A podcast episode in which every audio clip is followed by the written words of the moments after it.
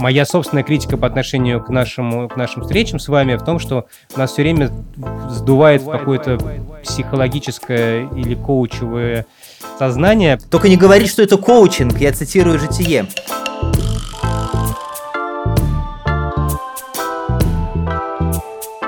Здравствуйте, вы слушаете подкаст «Отвечают сирийские мистики». Здесь я, Филипп Дзитко, главный редактор проекта «Арзамас». И я, Максим Калинин, шеф-редактор проекта «Познание» и руководитель семинара по сирийским мистикам лаборатории нужных вещей.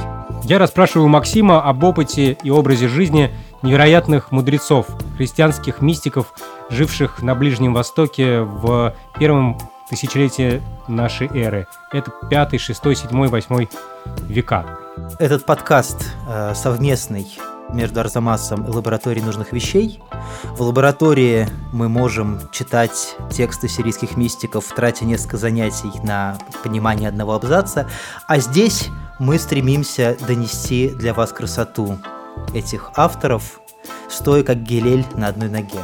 Пока я пошел гуглить, кто такой Гилель, пожалуйста, обдумайте то, что опыт сирийских мистиков надо крайне осторожно использовать в домашних условиях, потому что все, что мы здесь говорим, это лишь тень, тени, тени того, что на самом деле происходило более тысячи лет тому назад.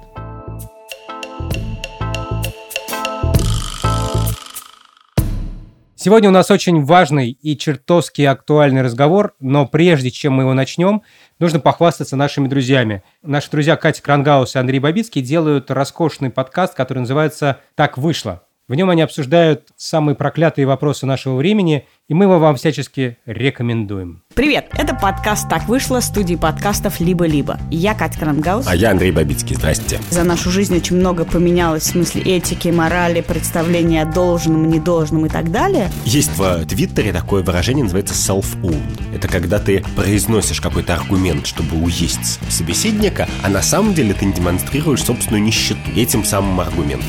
Каждую неделю мы отвечаем на новые этические вызовы, которые ставят перед нами новости. Возвращаемся в сирийские пустыни, разговариваем про сирийских мистиков и послушаем нашего звукорежиссера и редактора Алексея Пономарева. Он, кажется, принес нам что-то интересное. Что ж, друзья, мы получили несколько отзывов от наших слушателей. Например, такой. Послушал 10 минут и выключил. За эти 10 минут ничего не успели сказать, кроме того, что какие-то монахи едят землю. Зачем так много воды вообще и разговора ни о чем? Если бы еще ведущий не перебивал и посторонние не влезали с глупыми комментариями, то был бы праздник души, а не передача. Мой любимый комментарий. Много слов, мало сути.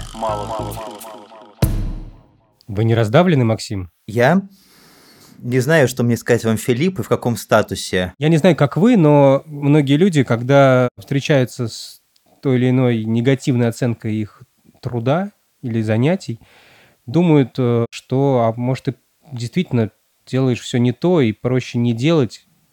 Расходимся. Знаете, Филипп, я категорически против того, чтобы расходиться. Наверное, я все-таки буду придерживаться названия нашего подкаста и сразу скажу, что сирийские мистики не одобряли прекращение делать что бы то ни было под напором критики. В первую очередь приходит в голову в связи с нашим вопросом, что мистики все время жили в окружении критики. Иосиф Хазайя в середине VIII века полемизировал с иерархами Церкви Востока, и, как мы знаем, в конце концов, он, видимо, посмертно был осужден великим иерархом католикосом Тимотеусом. То есть Иосиф Хазай чувствовал эту надвигающуюся грозу. В его произведениях все время встречаются полемические нотки, хотя и непонятно, кому конкретно адресована эта полемика, но видно, что он отвечает на критику и защищается. Причем Иосиф Хазаев был настоятелем двух монастырей. Он имел титул «раббан», то есть учитель для монахов. Соответственно, эта критика была связана также с его репутацией. И вот репутация – это тоже важная тема, о которой стоит сказать. То есть эта критика касалась не его лично, а его статуса как учителя. То есть она подрывала авторитет его в глазах тех учеников, которые верили ему своей жизни. Но даже еще раньше, задолго до этого конфликта, Исаак Сирин, который писал в конце VII века, в первой половине восьмого, он тоже должен был отвечать на критику. Это не сразу заметно, и мы знаем, что Исаак Сирин предостерегал полемики, но когда вдумчиво читаешь его тексты, видишь, что он все время защищает путь мистического делания от обвинения в праздности, от обвинения в безделье, от обвинения в том, что чтение Библии, многочасовая медитация над библейскими текстами – это не то, что нужно монаху, что он должен заниматься делом конкретным, физическим трудом, хозяйственными делами при монастыре, должен жить в общине. И Исаак Сирин очень тонко, никого не критикуя, дает объяснение, почему это важно. Вообще у мистиков есть одно ругательство в адрес своих критиков. Его употребляет и Исаак Сирин, и Иосиф Хазая, и Несторин Ухадерский, если в хронологическом порядке. Это ругательное слово «хакиме», то есть «мудрецы». То есть они так любят с иронией называют этих людей мудрецами, имея в виду, что они были академическими богословами, имели большое образование, и они мягко посмеивались над тем, что они своим образованием стремились вмешаться в ту сферу, которая постигается опытно. Книжники. Ну, то есть это, это привет Евангелию, да? Это, они их называют фарисеями, по сути дела. А, ну, это привет Евангелию, это привет апостолу Павлу, который употреблял тоже термин «мудрецы», говорил о тех, там, о мудрецах века сего и о тех, кто стремится быть мудрыми. Ну, то есть они мягкое такое обозначение использовали, но не вкладывали в это принципиальной оценки, ну и тем более никого не называли по именам. Ну так вот, кри- э, мистики жили все время в ситуации критики. Когда в IX веке Федор Баркони писал, что смутил их сатана и явился им в виде света, и они приняли в себя этот свет и приняли в себя сатану, сатану тем самым, когда их обвиняли во всяких ересях и довольно грубо подгоняли их изречения каким-то шаблоном, связанным с ересями, на эту критику мистикам приходилось отвечать, поэтому имеет смысл на них искать ответы.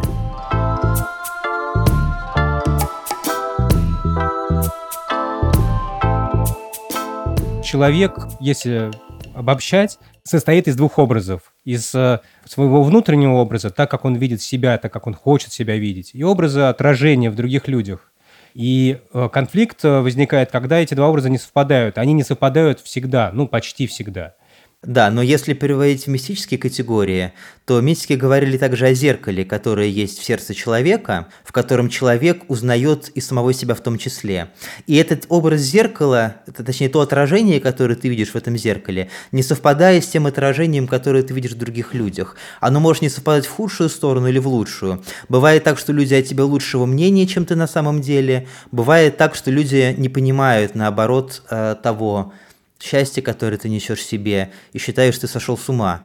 И мистики подчеркивали, что это не совпадение, неизбежное имеет произойти. И вот, скажем, Иосиф Хазай говорит, если он, то есть монах, вставший на путь мистического делания, не приобретет грубости, имеется в виду грубость не по отношению к людям, а такая неотесанность в глазах других людей – презренности и не будет обесславлен и стеснен невеждами, и не претерпит этого с радостью, он не обретет тишину сердца.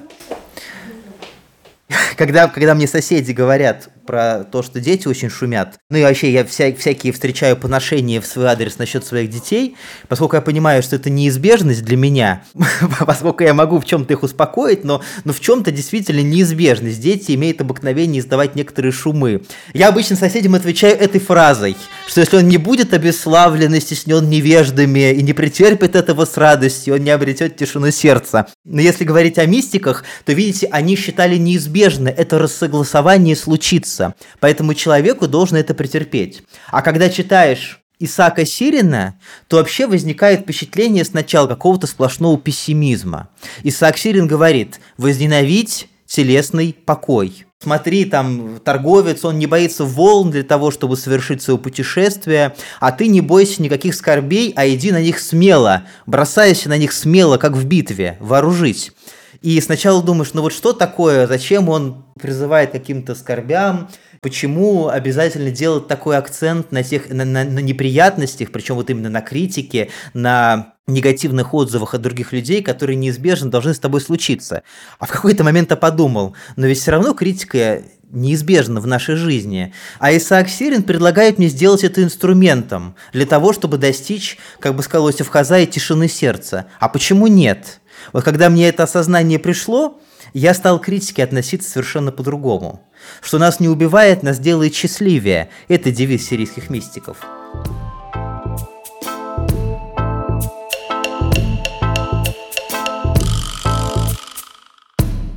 Знаете, я по этому поводу вспомнил бы еще одну пословицу, но она не совсем сирийская. Она месопотамская, но она была произнесена примерно на 2000, за 2000 лет до сирийских мистиков. Царь среднеассирийской эпохи Тукульти Нинурта писал своему высокопоставленному чиновнику, который вел переговоры, и он упрекал его, что он переговоры ведет недостаточно решительно. Царь использует такую рифмованную пословицу. Она на среднеассирийском диалекте Акасского звучит так. Аилю шашезу променишу ля идаггаль анашапулишу. Она означает буквально человек, озабоченный своим спасением, который находится в ситуации прижатым к стенке, о своем унижении уже не думает. И вот э, представление о том, что у тебя есть цель, и у тебя есть огненное стремление этой цели достичь, и э, это стремление настолько сильное, что тебе совершенно все равно, что про тебя говорят. Тебе все равно, унижен ты или не унижен. Ты желаешь достичь этой цели во что бы то ни стало. С такой же страстью, с какой человек, думающий о своем спасении, находящийся на грани, желает выжить во что бы то ни стало. Вот сирийские мистики говорят, по сути, о том же, что сирийский мистик чувствует себя умершим для всех э, движений этого мира, и, соответственно, он считает нужным вести себя как покойник, ничего не говорить. Мне очень нравится толкование восточно-сирийского автора, который писал в первой половине IV века, Афраата. У него есть так, такая мысль, почему Христос воскрес на третий день, если его распяли в пятницу, а воскрес он в воскресенье, говоря по-нашему. То есть, получается, прошло всего лишь полтора дня. Почему говорят три дня и три ночи? И Афраат, как и другие христианские авторы, там и Ефрем Сирин, и Григорий Низкий в том числе, отчет ведет от момента Тайной Вечери, когда Христос переломил хлеб и сказал «это мое тело», дал вино и сказал «это моя кровь». Он в этот момент уже умер. И тут Афрат говорит, поэтому Христос на допросе молчал, Потому что он, он уже умер, он умерший, а что покойнику отвечать? И вот это замечательно. Если вспомнить допрос Христа, то молчание Христа на допросе не выглядит как э, стушевывание. Наоборот, это совершенно вызывающее поведение. Что бы ему ни говорили, он молчит, потому что он уже умер, он пребывает в молчании. И это воспринимается как достоинство, а не как унижение перед критикой.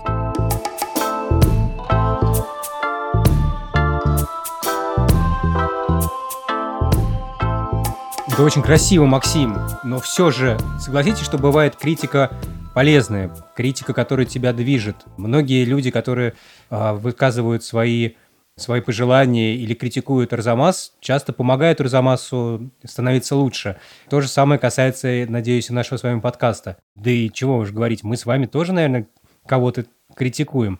Как мистики относятся к, к полезной критике?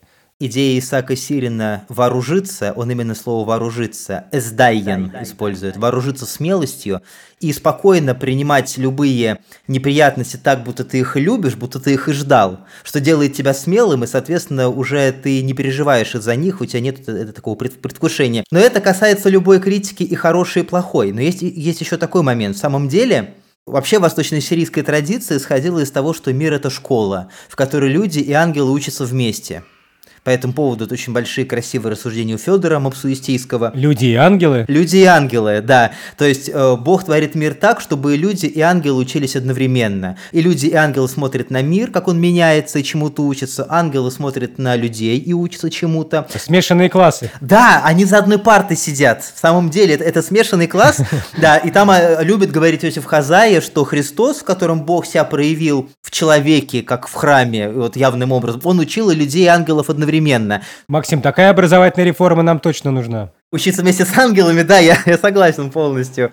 Помимо прочего, сирийские мистики говорят, что есть еще и не только обучение на уроке, а есть еще школьные коридоры, и даже школьные туалеты и школьные подворотни, где ребенок получает кабинет тоже... директора наш любимый. Ну, кабинет директора – это уже страшный суд. А вот есть, например, коридор, в котором на тебя может обозваться твой одноклассник или написать тебе записку обидную. И вот в этом коридоре, вот этой самой критики всякой разной, тоже происходит социализация и обучение. И вот описанием такого школьного коридора начинается рассказ об образовательной методике Иосифа Буснаия, рассказ э, Йоханнана но не бар Пинкая, а бар Колдуна. Это житие, а. которое было написано в начале, вероятно, XI века. А сам Иосиф Буснай умер в 979 году.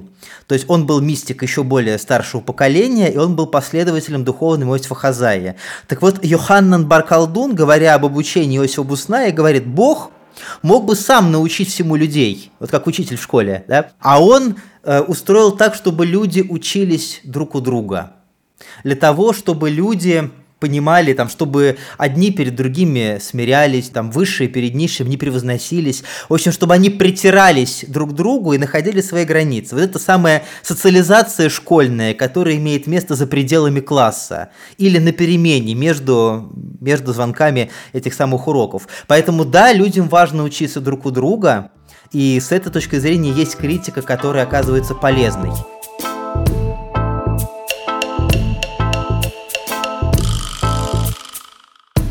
Но Исаак Сирин говорит, что критика рождается от двух причин. Либо от гордости, либо по глупости.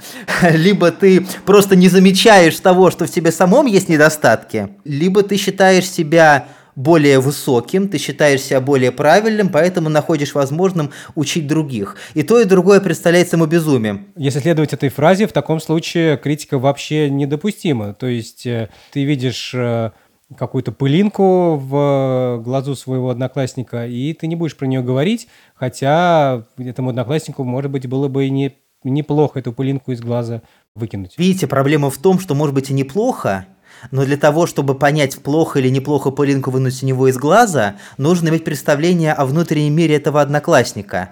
А отвечать мы можем только за себя. Мы говорили об этом в первом выпуске, но вот сейчас это как раз э, имеет смысл вспомнить. То есть ты не можешь ответить за другого. Ну а насчет пылинки в глазу, это же еще фраза из Нагорной проповеди про пылинку в бревно. Ну, да. собственно, и сирийская мистика это есть одна большая актуализация Нагорной проповеди. Так вот, Исаак Сирин говорит о гордости и глупости как причинах даже не критики, а ревности. Он использует слово ревность, тнана. Он говорит о двух ревностях. Благородная ревность та, которая побуждает нас следовать чему-то примеру. Мы видим кого-то, мы изумились, и в нас возгорелась ревность, и мы хотим двигаться и этого достичь. Вдохновение. Э, да, она сопряжена с вдохновением. Неблагородная ревность, та, которая рождается от гордости и от глупости, и которая, соответственно, связана с желанием покритиковать, которая проистекает из твоего глубокого внутреннего возмущения, то есть имеет неблагородную причину внутри тебя. Благородная ревность направлена на себя. Мы видим кого-то, восхищаемся, или нас кто-то критикует, и мы думаем, надо же, в этом что-то есть. Но я сейчас сделаю рывок, и будет круто. И действительно, полезную критику ты можешь использовать, имея в себе эту благородную ревность.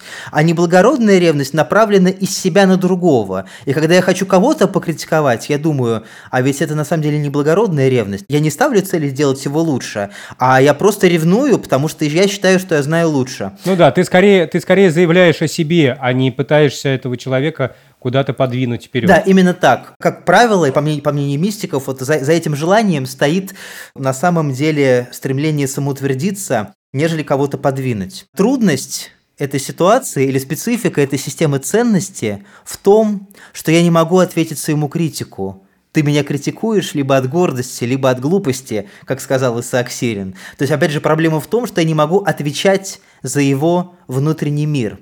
Но эта же система ценностей позволяет мне не принимать близко к сердцу то, что он говорит. Ты можешь только сказать книжники. Э, да, я могу сказать, что вам, вы, конечно, мудрее, вам, конечно, ну это уже похоже будет на троллинг, но на самом, на самом деле апостол Павел был мастером троллинга там, когда посмотришь его диалоги с первосвященниками, он их троллит всякими цитатами скрытыми. И сирийские мистики тоже, я думаю, могли при желании это сделать. Э, да, вы мудры, вы мудрецы, да, это, это, это хороший ответ, который, наверное, будет звучать как троллинг скорее.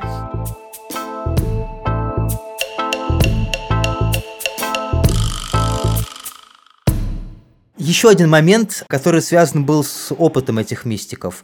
Для них тот восторг, который они переживали, то состояние влюбленности, ну, вот влюбленности не той, о которой мы говорили в подкасте о дружбе, а влюбленности в Бога и в его красоту, они очень боялись его спугнуть. Как и в человеческой любви и влюбленности, любое неосторожное слово может повредить чистоте этого чувства. То есть, как только ты почувствовал себя хоть какой-то оттенок самодовольства, чувство чистой любви тебя покидает, потому что оно плохо уживается зацикленностью на себе. И они любые неприятности и любую критику воспринимали как то, что помогает им сохранить в себе эту тайну. То есть я сначала, когда читал Иосифа Хазаю, очень дивился, что он говорит, что без этого ты не достигнешь тишины сердца, что без этого ты не сохранишь дар. Вот он говорит, что инок становится безумным, ну, то есть вот этот монах-мистик становится безумным для мира и невеждой, чтобы не погубить плод радости, который он получил от своего делания. Вот он говорит об этом же. То есть пусть про меня думают несоразмерно тому, чем я являюсь, пусть про меня говорят что-то плохое, но я сохраню эту радость, которая во мне есть. И не спугну влюбленность. Это очень красиво. Да, я не, я, я не спугну влюбленность. И они стремились это не спугнуть в себе, и они как раз радовались таким каким-то стеснением, переживанием, что они были оградой для их тайны. Красота. Максим, а можно я... Мне очень нравится этот образ ограды, и он мне вызывает еще одну ассоциацию, мне так проще про это думать. Э, знаете такое стихотворение Михаила Айзенберга? Оно чем-то близко к тому, о чем вы говорите. «Возле своей мессины новый найдешь приют. Знаю, что хватит силы, если на жалость бьют. Жалость моя, мое жалование, как фитилек чадит. Но ведь не зря обожание вечно со мной чудит. Вроде гнезда осиного прежде гудела весть, Жалости непосильная, все же работа есть. Бьется коса о камень, если приходит срок. Переплетясь руками, руки сложить в замок. Жалость стоит за слоном и замыкает связь. Там на лугу зеленом, в изгородь обратясь. М-м, как прекрасно. Я вспомнил этот сложный текст в связи с, с вашими словами об ограде. О том, что ты используешь множество всего, в том числе чужие мнения, критику в свой адрес, все, что вокруг тебя пролетает, как защитную ограду, что ты не выходишь за нее, чтобы не потерять эту внутреннюю тишину, а наоборот, с помощью этого отражения себя в других людях выстраиваешь свой собственный курс жимолости, да, и где-то там и им становишься в какой-то степени. Да. Я даже не знаю, что сказать. Это вы, вы, вы очень хорошо облекли в поэтическое слово это мысль ограды, и вот сейчас проговорили человеческими словами, это замечательно, да. Знаете, я, наверное, вместо того, чтобы сейчас усложнять красивые, простые ваши слова, вспомню один случай с критикой, который был связан со мной, и который привел меня к тому, что я увидел, как тонко Исаак Сирин говорит об этих вещах. О, расскажите. Есть замечательный филолог Алексей Георгиевич Дунаев, который известен своими как раз критическими рецензиями на различные переводы, но он же своей работой филологической задает стандарт, как надо переводить какой должен быть аппарат к переводу, какая тщательность должна быть во всем. Вот. И в этом смысле я на его рецензиях учился еще до того, как мы стали знакомы. Вот однажды у нас с ним в его блоге случилась переписка относительно сирийских мистиков. И у меня спросил человек, попросил текст, который мистики описывает их состояние. Я прислал трактат, где Иосиф Хазаи описывает созерцание звезд и солнца. И Алексей Георгиевич меня спросил, а что вы такого особенного видите в этих текстах? Ну, их, этих образов можно по пальцам пересчитать. Ну, солнце, ну, звезды, какие-то размышления однотипные. Я не вижу там того многообразия форм опыта, которое, например, есть в тибетской книге мертвых. И меня эта критика сильно задела, потому что она была обращена, в особенности задела, потому что она была обращена не ко мне, а к моим любимым авторам. Я тогда стал отвечать, что вот есть книга вопросов и ответов, еще не переведенная, где много всего описано, и вот и такие-то тексты есть. Ну, в общем, ну, мне, мне это запомнилось, и я время от времени к этой фразе возвращался. И вот когда на семинаре по сирийским мистикам в лаборатории нужных вещей мы читали Исаака Сирина, я помню, как прям во время семинара, когда мы разбирали термины, трудные места Исаака Сирина, он пишет очень сложным языком, я вдруг понял, что вот в этом тексте Исаак Сирин описывает порядка 20 уровней – одного только поведения разума, который пытается упорядочить эти мысли и сделать для них ограду. То есть не говоря даже о высших состояниях света, не говоря о созерцаниях света и созерцании человека самого себя, просто говоря о том, как разум выстраивает эту ограду, он выделяет большое количество уровней. И это стало ясно только когда мы разобрали с коллегами один антропологический трактат, восточно-сирийский, в котором говорится о том, что такое для этой традиции разум, что такое помышление, что такое ум. То есть там детально по полочкам разбираются, какой термин к чему относится. И вдруг стало все предельно ясно. И мы поняли, что то, что при поверхностном чтении Исаака Сирина кажется размышлением благостным и сложным об одном и том же, что и снова и снова он об этом говорит, ты понимаешь, что он говорит не одно и то же, а он выстраивает, ну, вот я говорю, не меньше 20 уровней, говоря только о работе разума в этом опыте собирания мыслей и в медитации. И вот если бы фраза Алексея Георгиевича... То есть это, это прямая иллюстрация той истории, которую мы сегодня пытались рассказать.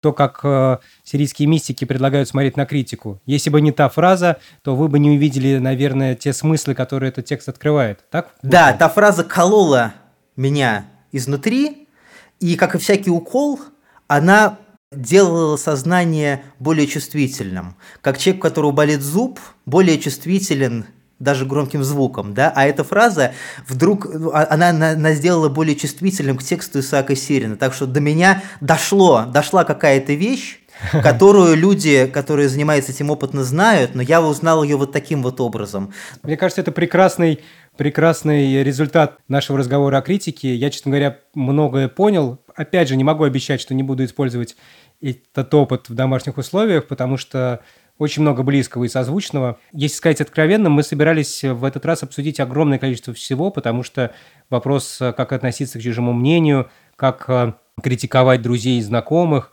как чужое мнение влияет на твою работу и, наконец, на репутацию – над всеми этими вопросами в той или иной степени сирийские мистики задумывались, и у них есть на этот счет интересные ответы. То есть для нас способ узнать чуть получше эту великую, потрясающую, человеколюбивую традицию. Но мы ничего не успели. Может быть, э, продолжим? Может быть, в следующей серии поговорим про это? Да, вот, Филипп, вы, вы упомянули про репутацию, и это как раз тот момент, о котором хочется поговорить отдельно. Потому что репутация связана с социальной ответственностью в том числе. И если, например, ты представляешь некое сообщество и должен это сообщество защищать, Например, монахов в э, пустыне. Да, например, и особенно если это касается каких-то последствий для них, то здесь, помимо той ограды, которую ты имеешь в себе, от тебя требуется мудрость, чтобы выстроить эти социальные отношения. И документировано немало таких случаев. Давайте о них поговорим в следующий раз. Да, договорились. Тогда нам осталось сегодня поблагодарить тех, без кого этот выпуск был бы невозможен, а именно фактчекера Юлию Гизатулину, расшифровщика Кирилла Гликмана, выпускающего редактора Дмитрия Перевозчикова, продюсера Лизу Марантиди и звукорежиссера и редактора Алексея Пономарева. Спасибо вам большое.